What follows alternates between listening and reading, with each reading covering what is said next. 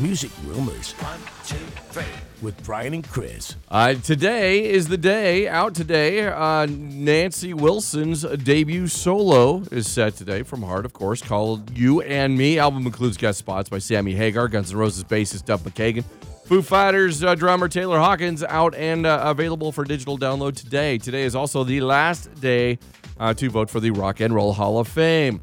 Nearly 4.8 million votes have been cast so far, about half of what they were last year. Yeah. Just so you know. That's interesting. Yeah. Uh, Tina Turner running away with it. However, that doesn't mean your vote doesn't matter. Of course it does, because we proved it. They proved it last year. Right. The Pat Benatar, the highest vote getter, did not even get on the ballot, but nonetheless, uh, they will be tabulating the ballots. Uh, Fela Kuti is second, followed by the Go Go's, Iron Maiden, followed by Foo Fighters in fifth. Now, if uh, the Go Go's do not make it, then once again it's travesty.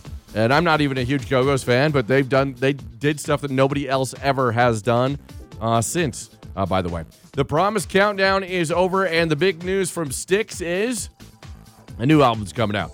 Uh, Crash of the Crown will be the band's 17th studio effort. The album will be available on clear vinyl, black vinyl, uh, CD, and on digital formats as well. Six strands of Kurt Cobain's hair are headed to auction in a lot of rock memorabilia, including items from Nirvana, the Beatles, Bob Dylan, Clapton, Led Zeppelin, and more. The hair was initially uh, acquired by Kurt's hairdresser and confidant, Tessa Osborne, on the Bleach tour back during a haircut back in 1989. She just kept it, clipped it a little. I'll just keep these for later. Why not? No idea how much they're going to go for, by the way. The Royal Mail in the UK preparing to roll out a 12 stamp special collection honoring Sir Paul McCartney. How cool is that? Now, time for some extras. Genesis has tagged three new stops on its upcoming North American tour uh, Montreal, Chicago, and New York. Add those to your itinerary.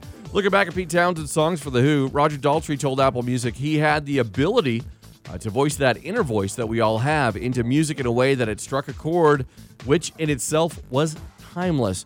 Dave Grohl recalled the early days traveling by van with Nirvana, telling the Hollywood Reporter there were nights that were so cold that the condensation from everyone's breath would freeze on the metal ceiling of the van, and then little drops of ice would fall and hit you in the face when you wake up. It was disgusting.